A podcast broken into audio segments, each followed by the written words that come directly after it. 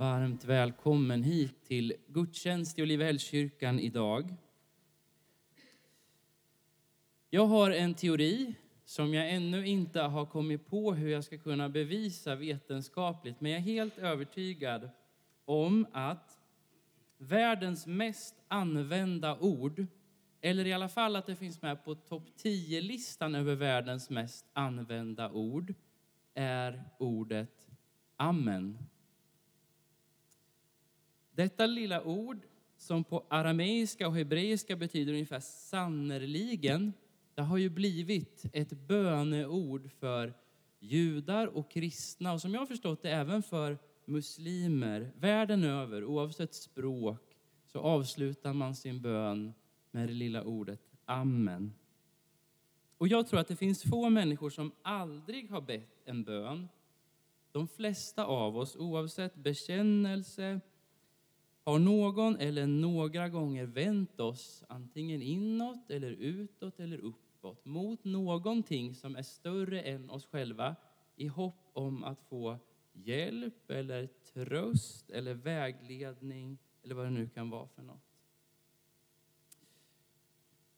Och bland de som tror på Jesus lyser bönens låga mitt i den här världen mitt i myllret och rörelsen som ständigt pågår i den moderna världen så tar människor runt om det här jordklotet tid för att be.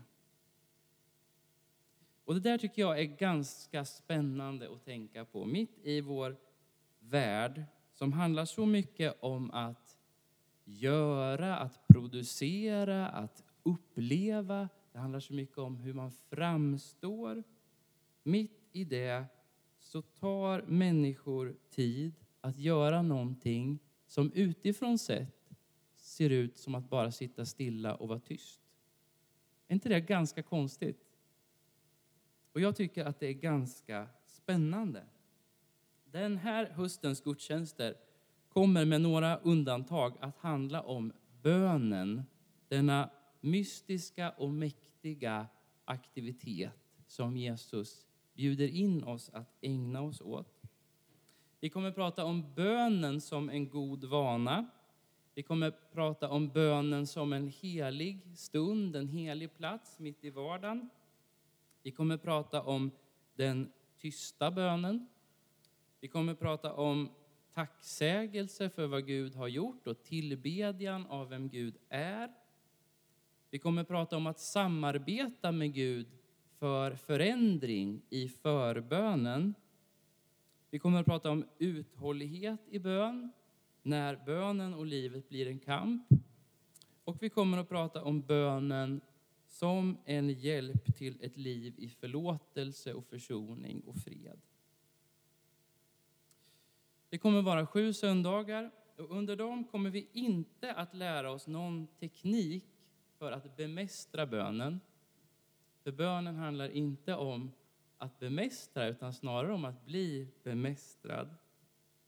Vi kommer däremot både prata om Bibelns undervisning och om praktiska och konkreta saker från den kristna traditionen som kan hjälpa oss att bli medvetna, mer medvetna om Guds närvaro i våra liv. Och jag tror att du kommer upptäcka två saker om du är med på den här serien. Dels kommer du upptäcka att du ber mer än du tror. Och dels kommer du upptäcka att det finns mycket mer utrymme att ge Gud i ditt liv. Och jag tror också kanske att du kommer ana svaret på frågan om varför Amen är kanske världens vanligaste och mest använda Välkommen med i den här gudstjänstserien. Idag ska vi börja med temat Bli kvar i mig. Och det är jag som heter Simon Alander som är pastor här i kyrkan som kommer predika och leda gudstjänsten. Fredrik spelar och leder oss i lovsång och så kommer vi fira nattvard också. Men vi kan väl börja gudstjänsten med att be tillsammans. Tack himmelske Fader för den här dagen.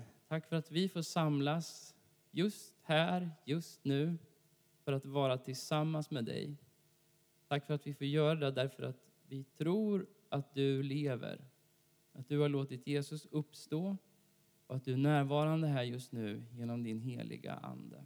Tack för att du har följt var och en av oss den här morgonen och förmiddagen, de steg som har lett oss hit. Och tack för att du är med oss just precis nu. Vi ber att du ska ge oss den nåd vi behöver, var och en, just den här dagen. Och vi ber att vi ska få bli kvar i din kärlek och lära oss att hålla dina bud den här gudstjänsten.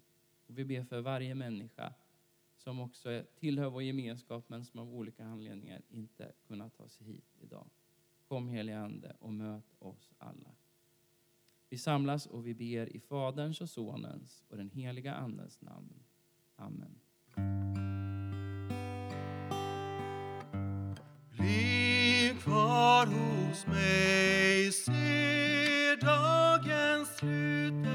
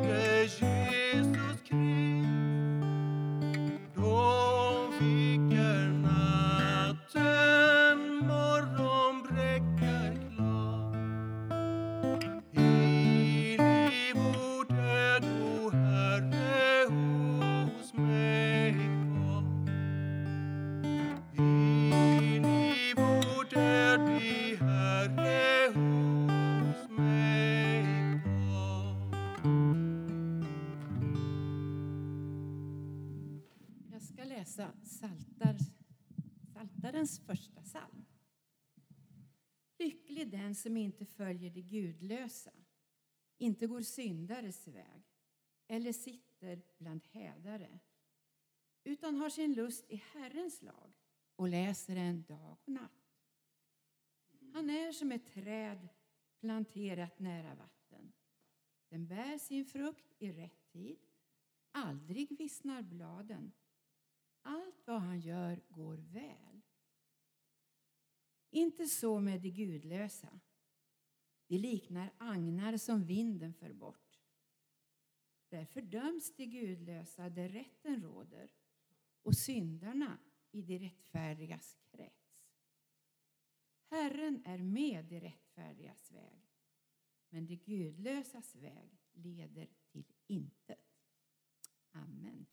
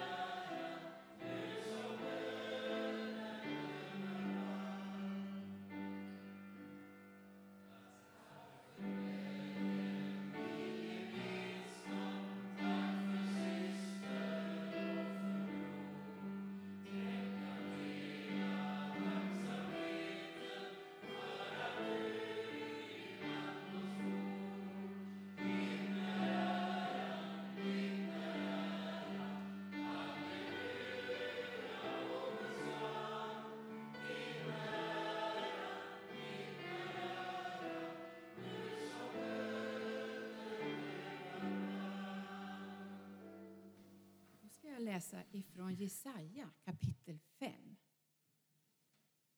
Jag vill sjunga en sång om min älskade vän. En sång om min vän och hans vingård. Högt uppe på bördig sluttning hade min vän en vingård.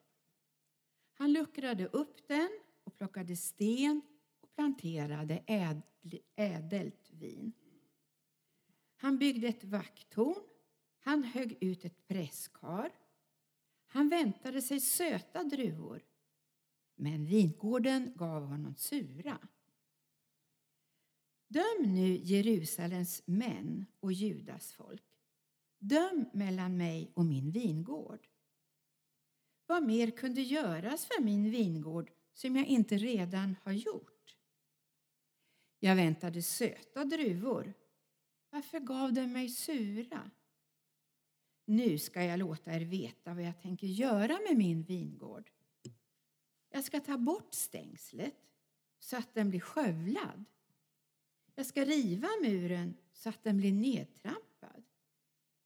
Jag ska låta den förfalla. Där ska inte beskäras, inte hackas.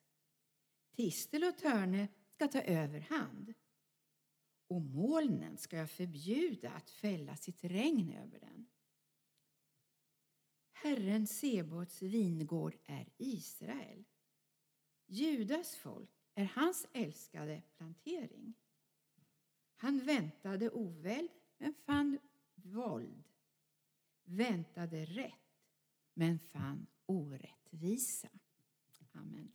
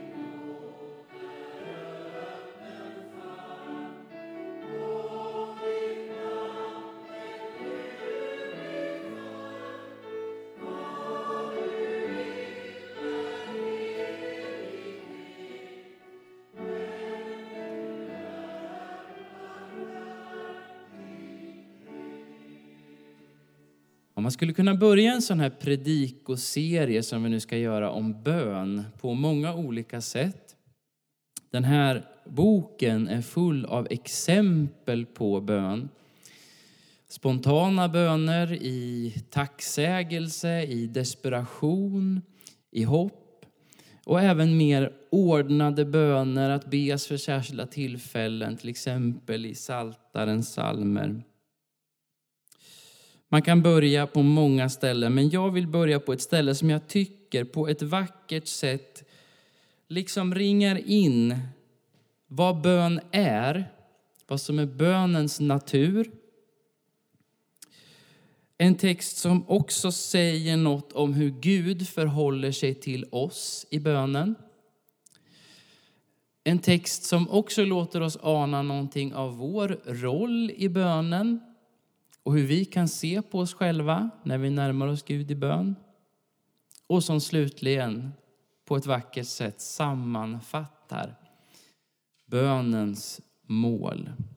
De fyra sakerna hoppas jag att vi ska kunna meditera lite grann över tillsammans idag utifrån den här texten. Vad bönen är, hur Gud möter oss i bönen, vad som förväntas av oss och hur vi kan se på oss själva och bönens mål. Och för att liksom närma oss de frågorna och söka efter svar så vill jag ta med er till påsknatten där Jesus sitter med sina lärjungar. Han har tvättat deras fötter och strax ska de gå ut till Getsemane trädgård där Jesus ska bli gripen och senare på morgonen förd till korset. Men först håller Jesus ett tal. Och I våra biblar så brukar det ha överskriften avskedstalet. Och det här är ett långt tal som Jesus håller i Johannes evangeliet kapitel 14 till 17. Vi ska inte läsa allt utan vi ska läsa en liten snutt ifrån Johannes kapitel 15. Verserna 1 till 11. Följ gärna med mig dit. I din bibel eller på skärmen.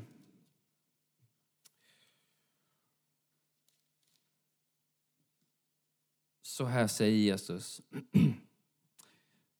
Jag är den sanna vinstocken och min fader är vinodlaren. Varje gren i mig som inte bär frukt skär han bort och varje gren som bär frukt ansar han så att den bär mer frukt. Ni är redan ansade genom ordet som jag har förkunnat för er. Bli kvar i mig, så blir jag kvar i er. Liksom grenen inte kan bära frukt av sig själv om den inte sitter kvar på vinstocken kan inte heller ni göra det om ni inte är kvar i mig.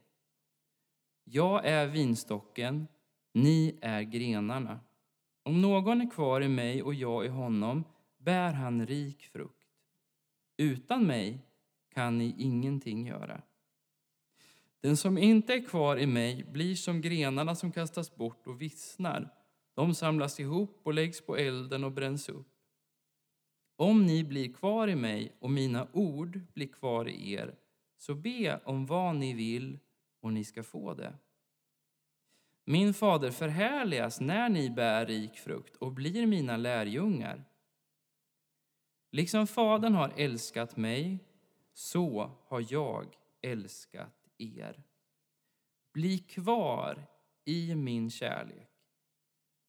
Om ni håller mina bud blir ni kvar i min kärlek så som jag har hållit min faders bud och är kvar i hans kärlek. Detta har jag sagt er för att min glädje ska vara i er och er glädje bli fullkomlig.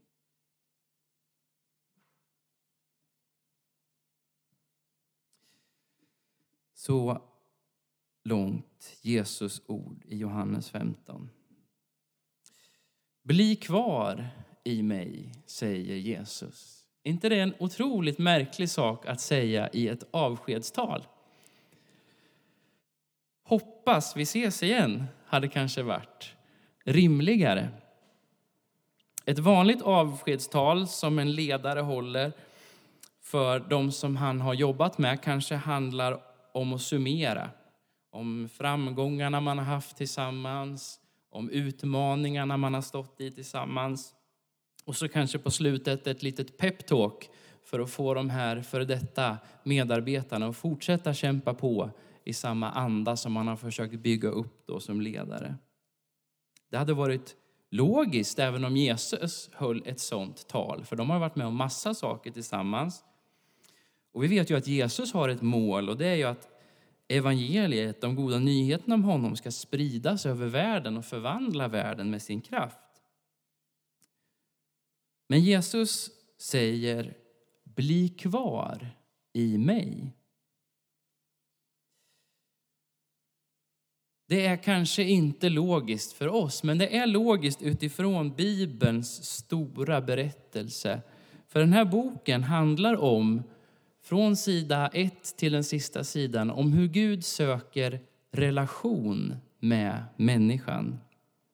Guds kärlek skapar, som ett resultat av att Gud älskar, skapas världen och mänskligheten. Och efter det så handlar allt för Gud om att få komma i kontakt och relation med sin älskade mänsklighet.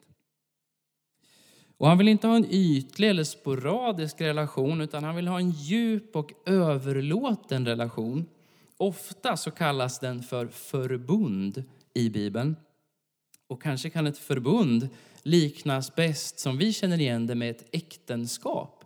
Att man har lovat varandra något. Man har sagt att vi ska hålla ihop i vått och torrt med vissa villkor. Och utifrån den där förbundsrelationen som Gud bjuder in till så gör han sen en massa saker för att nå ut till nya människor och bjuda in även dem. Och för att förvandla den här världen med sin kärlek. Men det där utåtblickande ställs aldrig i motsats till det där inre.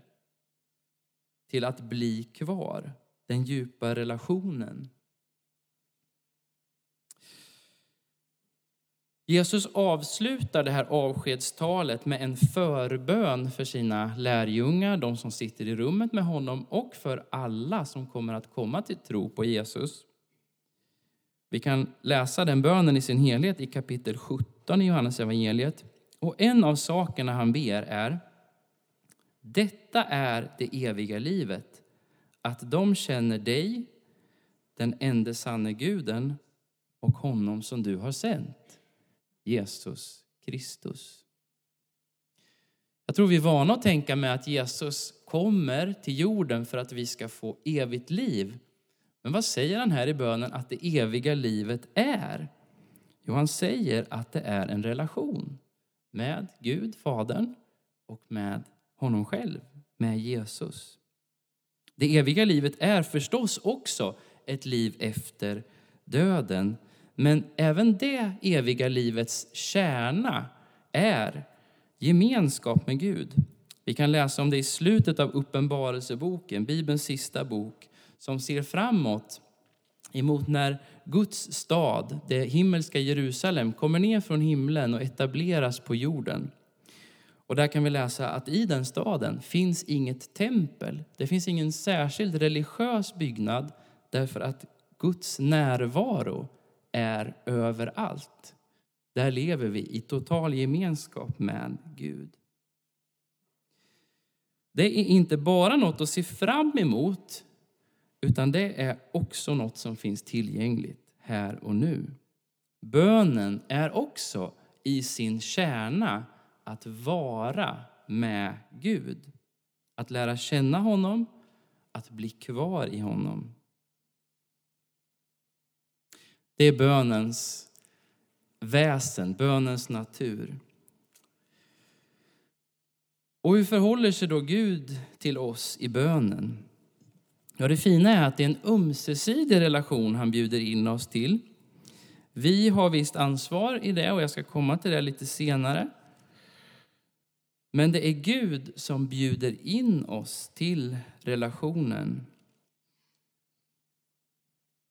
Jesus säger bli kvar i mig så blir jag kvar i er.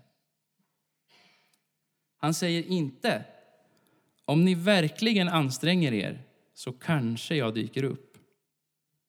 Och han säger inte om ni gör rätt om ni lär er tekniken så har jag inget annat val än att dyka upp. Utan Jesus säger, om ni blir kvar så blir jag kvar. Och det säger oss en viktig sak. Och det är ju vart Jesus är från början, innan vi ber. Eller hur? Vart är han? Om logiken är att om vi blir kvar i honom så blir han kvar i oss. Vart var han från början? Han var ju här, eller hur? Han var ju här hela tiden. Jesus är här genom sin ande. Jesus är i ditt sovrum. Jesus är vid ditt köksbord. Jesus är på bussen där du sitter på väg till jobbet. Så bönen behöver inte börja med att vi försöker övertala Gud att lyssna, att vara nära oss. Bönen handlar om att bli medveten om och träda in i Guds närvaro som redan finns här. Visst är det ganska coolt? Vilken möjlighet att ständigt kunna träda in och bli medveten om Guds närvaro. Och varför är Gud närvarande? Vad är det vi ska förbli i? Jo, i hans kärlek.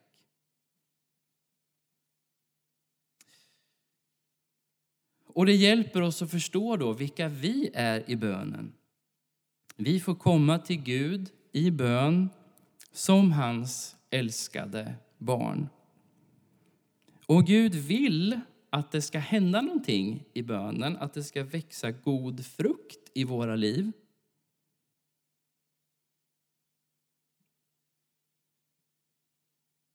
Frukten vill nog många av oss komma åt. Och impulsen i vår kultur är ju ofta dels att hitta den snabbaste, rakaste vägen till frukt, till liksom eh, en, en produkt, att det ska bli någonting. Eh, och dels att försöka fokusera kanske mer på resultatet än vägen dit. Vi fokuserar kanske mer på gåvan än på givaren många gånger. Men bilden som Jesus använder hjälper oss på rätt kurs. Han säger att frukten kommer av honom. Det är inte vår sak att frambringa frukten. Det är vår sak att bli kvar så att Jesus får utrymme att låta sin frukt växa i oss. Och Det gör han genom att ge näring, genom sin närvaro och genom att ansa oss genom sitt ord. Att ta bort det som hindrar växt. Och Jesus kopplar samman det här med att bli kvar med ett annat viktigt ord. Ett ord för vad vi är, vad vår identitet är kan man säga. Jag vet inte vad du brukar tänka på dig själv i förhållande till Jesus. Det finns många olika ord som kan hjälpa oss i olika faser av livet kanske. Vi kan tänka på oss själva som en sökare. Vi kan tänka på oss själva som en kristen. Vi kanske kan tänka på oss själva som en frälst. Och Det är alla bra ord som jag gärna använder. Men Jesus använder framför allt ett ord på dem som tror på honom. Och det är ju ordet lärjunge. Jesus bjuder in oss att leva ett lärjungaliv. Ett liv där vi får bli lärlingar till Jesus och följa honom i spåren, täckas i vägdammet från hans sandaler, där vi får prova att göra som han. Och Jag gillar det där ordet lärjunge och jag tror att det kan vara en nyckel i bönen. Jag vet inte, är det någon av er som har varit lärling någon gång? Ja, några stycken har varit det. Jag tänker att en lärling, det är man ju lika mycket sin första dag som sin sista dag. Men däremellan har det hänt ganska mycket. När man börjar sin lärlingstid så, så då blir man ju lärling. Men då kan man troligtvis nästan ingenting om det man ska lära sig. I slutet av sin lärlingskap så har man gjort en lång resa och det har gått en lång tid. Man har fått erfarenheter. Man är säkert en annan person delvis än när man började. Men man har lika mycket rätt att kalla sig lärling som den där första dagen. Och så är det med Jesus också. När han kallar Petrus, och Andreas och Johannes och de andra så blir de ju omedelbart hans lärjungar.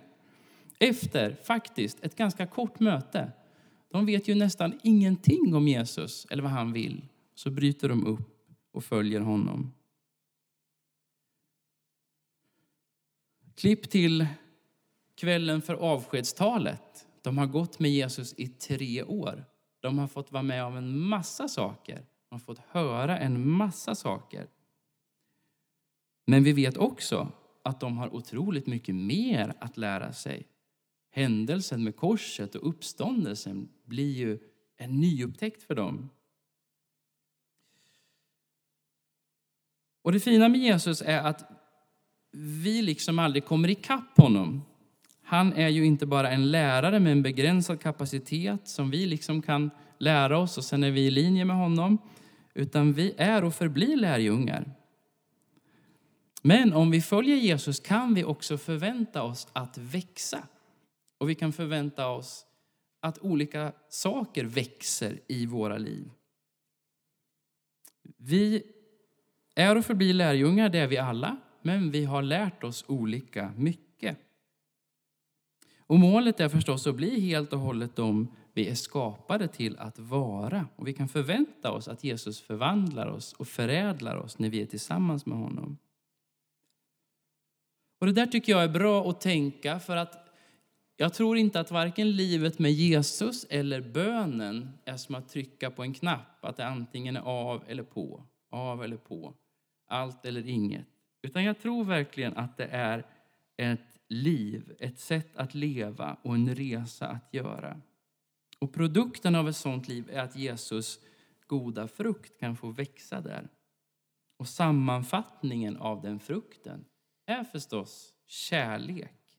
Det är det goda vin som Jesus odlar i oss alla och som vi får bli kvar i.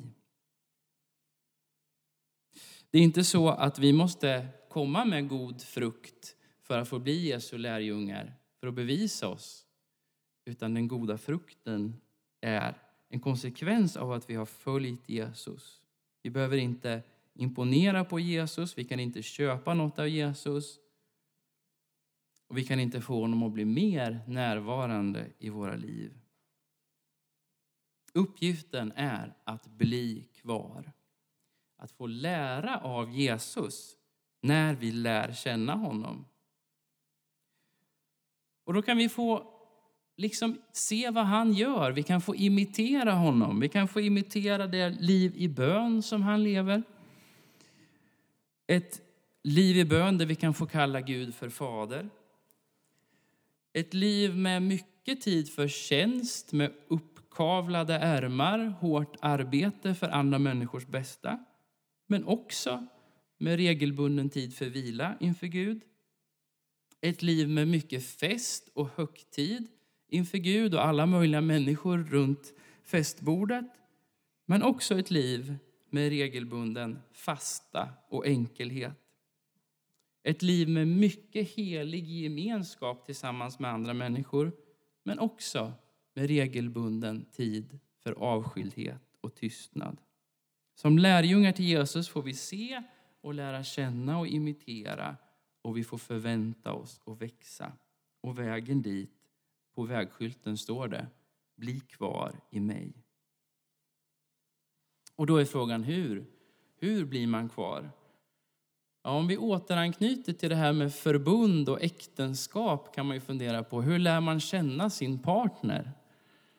Hur blir man kvar med sin partner eller sin goda vän om man har lättare att tänka det? Ja, det finns väl två sätt, två aspekter. Man kan vara kvar i rummet med en person och man kan dela tid med varandra. Och Jesus då, han är ju inte bara i ett rum, så jag tror i relationen med Jesus handlar det väldigt mycket om den tidsliga aspekten med Jesus. Att bli kvar med Jesus är att ta tid med Jesus. För den som vill vara Jesu lärjunge eller lärling handlar det om att ordna sin tid på ett sätt så att vi blir kvar i honom.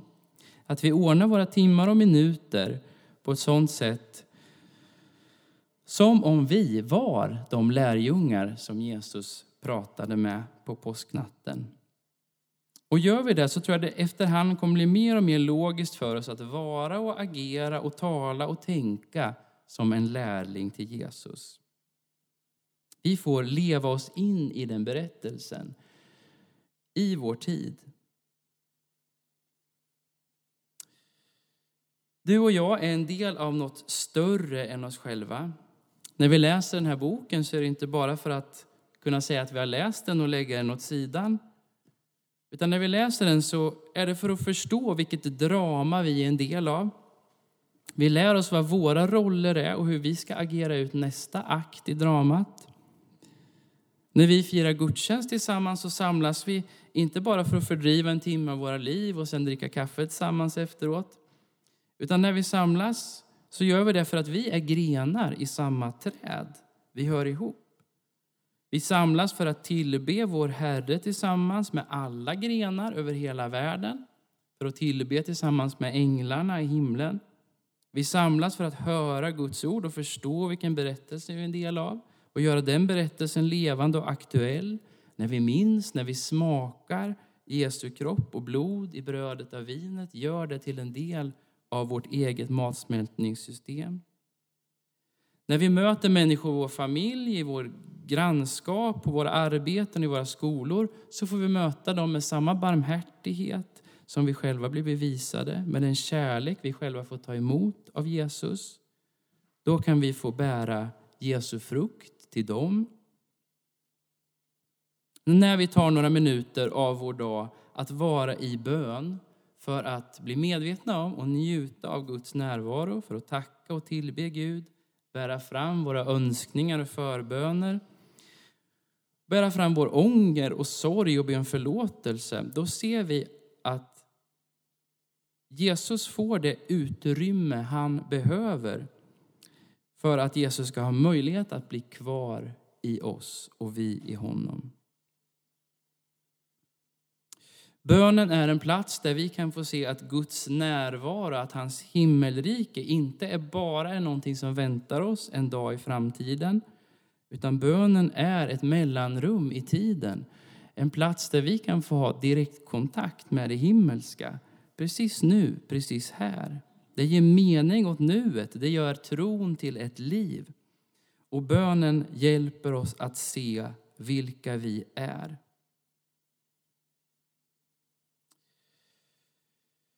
Jesus säger följ mig.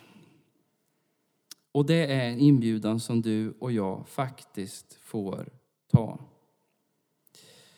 Och det ska vi göra den här hösten genom att fokusera på bönen. Och vi kommer uppmuntra varandra att fundera på hur jag spenderar mina timmar och minuter.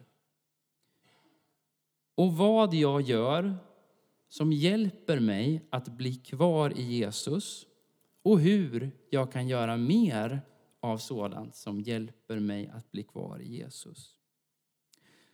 Min bön och förhoppning den här hösten är att du ska känna en större längtan och frimodighet att möta Gud i ditt liv. Att du ska bli mer medveten om Guds närvaro i ditt liv och hans kärleksfulla blick på dig. Och jag hoppas och ber att du ska känna och tänka att du får vara en lärling till Jesus som lever och verkar tillsammans med honom. Och jag ber och hoppas detsamma för oss som församling. Att vi ska få ordna vår tid tillsammans utifrån att Jesus är här med sin ande och vill möta oss och inte vill något hellre än att vi ska bli kvar i hans kärlek. Och jag ber och hoppas att vår gemenskap här inte ska präglas av rädsla för att göra fel eller känslan av att inte räcka till, utan av det som Jesus själv säger är skälet till att han bjuder in oss att bli grenarna till honom som är den sanna vinstocken. Jag vet inte om du la märke till vad Jesus säger allra sist i det jag läste. Och det som jag tänker är målet med livet tillsammans med Jesus och därmed också med bönen. Detta har jag sagt er för att min glädje ska vara i er och er glädje bli fullkomlig. Tack Jesus för att vi får bli kvar i dig. Tack för att du är den sanna vinstocken, Herre. Att vi inte behöver leta efter någon annan plats som är bättre att vara på än att vara med dig. Och tack för att du kan helga varje plats, varje människas sovrum, varje människas köksbord, varje människas pendlingsväg till jobbet med din heliga närvaro. Jag ber att du ska hjälpa oss den här hösten att bli kvar i dig. Jag ber att du ska bli kvar i oss och jag ber att vi ska få se hur din goda frukt växer i vår församlingsliv den här hösten. Jag tackar dig för din närvaro här just nu och jag ber att du ska göra oss uppmärksamma på den så att vi kan träda in i den. Jag ber Herre att vi ska få bli kvar i din kärlek och att vi ska hålla dina bud. Herre, gör oss till bedjare. I Jesu namn. Amen.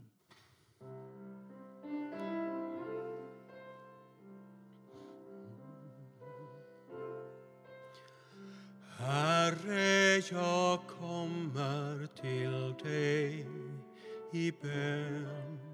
Jag kommer med allt jag bär med mig. Tankar och känslor, glädje och sorg söker det livsmod du ger mig. Du tar emot mig, det litar jag på. Ger mera kärlek än jag kan förstå. Låter mig vila hos dig. Låter mig vila hos dig.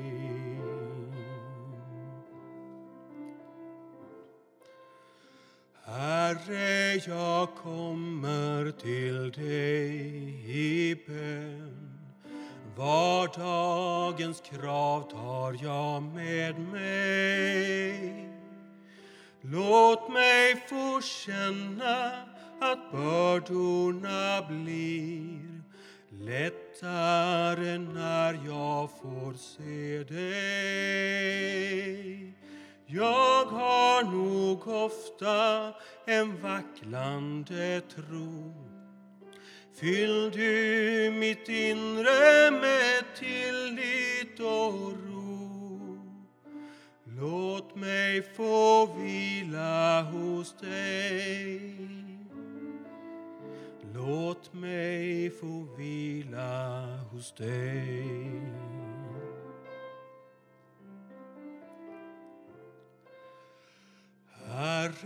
Jag kommer till dig i bön.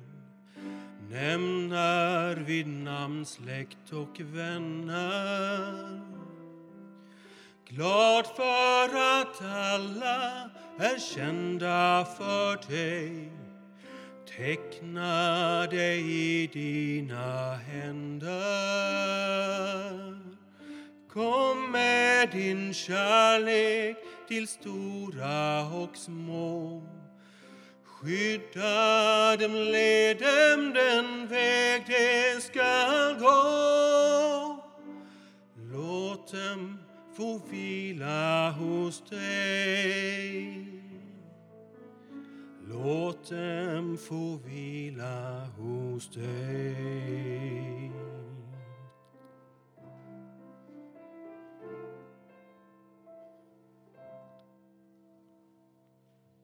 Herren välsignar dig och beskyddar dig.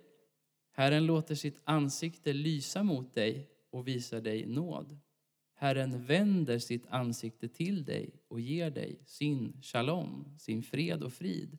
I Faderns och Sonens och den heliga Andens namn. Amen.